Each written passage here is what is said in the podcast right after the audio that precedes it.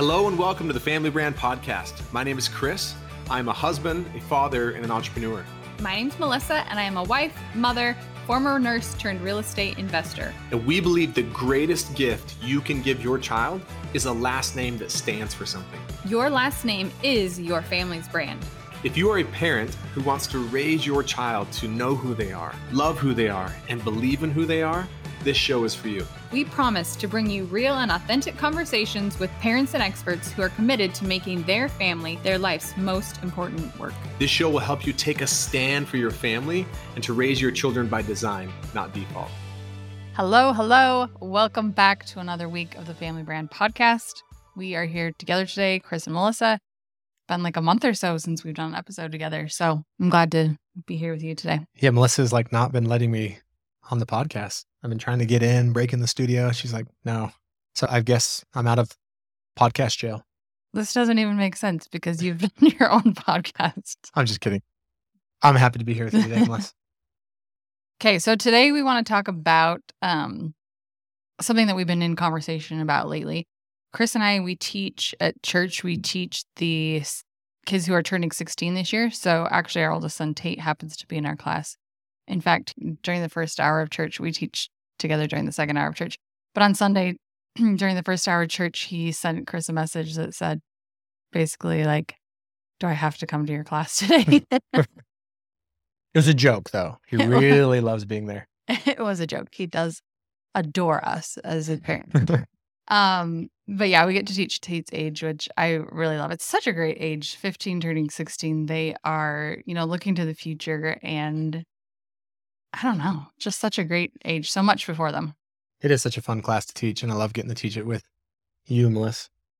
Usually, I just have to show up and I just interject a little bit here and there, and then Chris just pours his heart out to them. So it's actually a really easy job for me. I can't ever get a word in. Melissa's just talking the whole time. Anyone who knows us knows, like, that's not true. Yeah, Chris can take any topic that we're presented with because there is a curriculum that you know that we're kind of supposed to be teaching or going off of but chris can take basically any curriculum on any given week and turn it into like this deeply profound like life lesson or message. Truly like deeply profound and moving but i just think it's funny that you can basically take any topic and and weave it in a way that's such like oh wow i don't think you're probably the only person in the world who taught this lesson this way, which I think is really cool. Well, in, in sixth grade, I don't know if I've ever shared this at the year end school assembly when they're like graduating you from sixth grade and giving out awards for all the amazing things you've accomplished in sixth grade. I actually got the award in front of the entire school. They were like, Chris Smith, his award is least likely to be found in his seat. it was because I was just always up talking. I've just always loved sharing stories and ideas. And I love to teach. Um, so so sue you, right? Yeah, so sue me because I love to teach and share ideas. No, and I think it's wonderful because so many people who have things to share and teach don't. So I think it's wonderful that you recognize that as a gift in yourself and you're willing to share an impact because it, it does. By the way, I'm still trying to get sponsored. If anyone has a connection to Zevia, I love their drinks with zero calories, sweetened with stevia. This is creamy root beer. So good. Zevia hashtag sponsor me. Shameless plug there. Okay. but do you know anyone else that loves drinks as much as I do, Melissa? No. Every day, Chris has to drink a drink. Yeah. Which has nothing to do with today's episode. So let's talk about today's episode. Go ahead, Chris. So we wanted to, you know, with the introduction about how we teach that class together at church, we thought, you know, I felt it was like a really great lesson and we had a lot of engagement and we thought, you know, let's just bring that conversation to the podcast this week. The conversation was around this model and and I do not know who came up with this. I've searched so many times to try and figure out who to give credit to. It's not me. Um, but the model is called have do be versus be do have. And so if you think about a bullseye, there's the center ring. And what this model says is that a lot of us get really focused on what we want to have. And we kind of make that the central focus of our lives and we put that at the center, which nothing wrong with that. It's not good, bad, right or wrong. It's just, you know, we, we get focused on what we want to have. I want to have a nice car. I want to have this business. I want to have this home. I want to have a great relationship with my spouse. I want to have whatever it is. And then if if that's what we want to have, well then we go out to the second ring and there's well then these are the things I would have to do in order to have these things. And then you go out another ring and there's the word the word be. So it's have do be. And the interesting thing about it, again, not good, bad, right, or wrong, but maybe the risk is if we're not careful, we might end up becoming or being something that is totally unintentional, that we never really intended to become that, but it was just by default, we became that because we were so focused on what we wanted to have. And in some situations, I've seen a lot of people and I've experienced in my own life who I end up being or becoming, I don't even like. And it's like, how did I get here? And I can trace it back. Oh, I was I was really obsessed with these things I wanted to have. And and so we become by default instead of by design. And so maybe there could be some usefulness in thinking about, well, what if we flipped that? And what if at the center we put be? Like, who is it that I want to become? Who is it that I'm really committed to being? And what I've found is that if you're really clear on that, you start to do things that are more in alignment with that. And so the doing kind of emanates from your being. So in the center, you have be, second ring out, you have do, the last one have. And I find you're actually pretty fulfilled with what you have if it allowed you to be who it is you wanted to be. And that's been super useful for me and a lot of the clients that I've taught that to, and you know, a lot of the families that we have shared that with. And I just finished a coaching call with with my consulting coaching business, and that was kind of the topic of the the call today. Is like, how how do you though get clarity on who it is you want to become and who it is you want to be? And I think sometimes the reason we kind of avoid this and we just go right to have and do, have and do is it's almost easier sometimes just to stay busy and keep doing and trying to accumulate these things.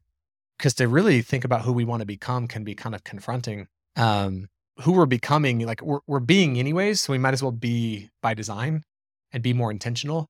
And so that's that's just what I shared um, with our with the class, and I could tell that a lot of the kids it really was like, wow, yeah, who do, who is it that I want to be, and what if I got really clear on that, and then tried to do the things that were in alignment with that, and it's not going to be perfect, but at least it's kind of like this north star that I can always come back to and say, am I doing things and pursuing things that are in alignment with who I want to become and who I'm becoming? And then I think Melissa, you had a really good, cool insight that you can do that every single day, but it seems like there's certain times of year that naturally lend themselves to thinking about this idea. Like one of them being the end of the year, right around New Year's, and then another one being that kind of back to school. Yeah, I think back to school is a good time to reevaluate it's it's a new beginning for you know kids especially and even parents you know a, bit, a lot of things are shifting right now it really gives you opportunity to pause and ask yourself those questions yeah who do who do i want to be? And i think a little context too leading into this is our topic of discussion was all about um, saul in the in the bible and how he became paul and just that i this idea that you can change. Um, I don't want to go into like too much, but basically, who Saul was, he was a murderer and he was a bad guy. He was a bad guy. and he decided that he could be something else. You know, there was there's a way more story in the middle there, but he became like one of the greatest missionaries, you know, maybe that the world the world has ever known from being someone totally, totally different. So I what I like in that story too, and in this example of have to be is like that we can change as humans, even though we've always been maybe one thing, we always have opportunity to become another. And it actually reminds me of um, our family vision statement, I guess you would call it, is that we, as Smiths, we believe you can be who you want to be. And I think that's something that kind of has been, you know, maybe a guiding principle that we've tried to live for years. And I, I just think it's super important to to remember that we're never we're never stuck in a box. We can always become who we mm. want to be. Yeah, I think there is a lot of hope in that message, in that story. You know, and I, I don't know, but I can imagine pretty easily that maybe when when he was Saul, that maybe part of the reason he did the things he did and operated the way he operated was because of what he wanted to have, maybe have influence and power and you know whatever that was, and so he did things that you know, that had him become something that he wasn't proud of. And I think when I've had that happen in my life and I can see that things are off, I actually, unfortunately, sometimes double down on more doing and more having. Because maybe it's like, well, maybe if I just have this, then I'll finally be happy. Or maybe if I just do this, then I'll finally have this sense of freedom and peace. And it's never happened. The only way it ever happens is I actually have to kind of go back to like, well, who am I being and who do I want to become? And that's what I was trying to share with the, the these kids yesterday. You know, it's like you really can be who you want to become. And there's a lot of hope in that. Look, if Saul can go from, you know, a really bad guy and murdering Christians to who he became was, you know, arguably one of the greatest, you know, Christian missionaries of all time. It's like there's hope for all of us. And and he literally got a new name and this new identity around his name. But it, we can we can literally recreate our identity at any time. We we you know we could change our names, um, but also we have the power to like you know pick up the pen like you've heard me talk about before and realize like we're the authors of our story, and the page is blank. And I think so many times we operate from this place in life, though, it's like, well, it's just the way it is. Like, it's just who I am, and it's just the way my life is, and it's just the way my family is, and who we've always been. And and it's like, no, like you can be who it is you want to be, and it's never too late to start thinking about who it is you want to become, and write it, and then start to live into it and start to create it. And I think another thing that comes up in this sometimes is people will say, well, I don't know who I want to be. And and I know I've talked about this a little bit before on the podcast, but I actually think that's a lie that we've kind of bought into as well. So, so what the first lie maybe is that we bought into is, well, I just, you know, I don't matter. There's no significant meaning, purpose to my life. I can't change who I am. You know, so kind of we buy into that, like, well, no, that's yeah, maybe it's I'm I'm too old or you know whatever whatever it is. But basically, the theme is like I can not change, nor will I ever. Yeah, I can't overcome who my family's been, or like yeah, what whatever these limiting stories are. And I think I kind of just always have that these limiting stories kind of live in this world of like I don't matter, I'm not enough, my life doesn't have meaning and purpose, like I can't change. And that was where I was at, you know, 14 years ago. I just lived in that. So that's the first lie that we kind of buy into. But if maybe we can start to overcome that, I think another lie that we buy into, we tell ourselves is like, well, I don't know who I want to be. I don't know what I want. And the reason that's so dangerous is because every time you say, I don't know, well, then there's no possibility. like it's kind of like, it's a way, it's kind of a, an easy out. And I used to do that all the time. Someone would really confront me and say, Well, who, what do you want? Like, what's important to you? What do you want in your marriage? What do you want in your business? Well, I don't know. Because the minute I said I don't know, I was off the hook. And I don't think I was consciously aware of it, but subconsciously, it's like, okay, I'm, I'm, I don't have to do anything about it. I don't have to confront anything. But I think if you're willing to push through and say, no, I do know who it is I want to be, maybe I just have to dig for it a little and start to buy into this belief like I already always know who it is I want to be. I might have to like sit with it though. But I can promise you if you sit down with a pen and a piece of paper and just ponder the question of who who do I want to be? Who do I want to become? You will be given downloads and insights that'll be profound to you. And then you can start to look at through that lens of like, well, okay, if that's who I want to become, well then what are the things I would have to do to start you know, becoming that. And then long before you've become it, maybe start to tell yourself you are it, which I know can feel confronting. Cause it's like, well, I'm not this yet. It's like, but language kind of always precedes like action. And so I was, I was reading an amazing book this morning. I've been reading um, called It's Your Ship. And it's a really amazing book about leadership and culture that I think has a lot of application to families. And it's about how this this guy took over the mm, one of the lowest performing ships in the navy. And by the time he was done it was the highest performing ship in the navy. And the navy actually adopted a lot of like navy wide changes because of what they did. And he said we became the best ship in the navy. And you know how we started? Is but we first started saying we're the best ship in the navy long before we were though. But we said it long enough to become it and we said it long enough to actually start to believe it and he said that much to the chagrin of other people when we'd pull into like a port with other Navy ships, I'd announce over the loudspeaker to all the other ships, hey, incoming is the best ship in the Navy. And he said, of course, none of the other people liked it, but the people on our on board our ship, our crew, our team loved it because they were like, yeah, that is who we are. That is who we've become. But he said, I had to start saying that to myself and to our crew long before we believed it. And so it's like don't buy into the lie that you can't change and that's just who you are and that you don't matter, you're not enough because it's not true. Also, don't buy into the, well, I don't know. because you do know it's in you. You might have to sit with it. And then don't buy into the myth that you can't start saying it about yourself before you are it. In fact, saying it about yourself is part of the one of the prerequisites in my experience to becoming it. But yeah, it's like really hopeful. You can be who you want to be. You can change your identity. You can go from someone who's like doesn't believe you matter, doesn't believe you belong, doesn't believe, you know, who doesn't believe that you can overcome your past or who believes it's too late for you. And you can change every single one of those and actually become who you want to become. I think before we close, I thought one of the most powerful things that we did on Sunday with our class is we actually had every single person think about this this question about what is something that you want to become? Mm. Like one thing. Is that how you phrased it? Yeah, I think I said, what's one thing that you know right now that you want to become more of? And we gave everyone, so, okay, let's do that right now. Pause, maybe play a little meditation music. That's what Melissa did in class, helped everyone. Pause, re- seriously, the podcast right now, and just write down one thing. Sit with the question What's one thing that I know I want to become more of right now? And that could be I want to become more courageous. I want to become more patient. I want to become more consistent. I want to become more present. I want to become more bold. I want to become more loving. I want to become more accepting. Whatever it is. Okay, I'm going to trust you. Pause the episode. Now you're back. You've done that exercise.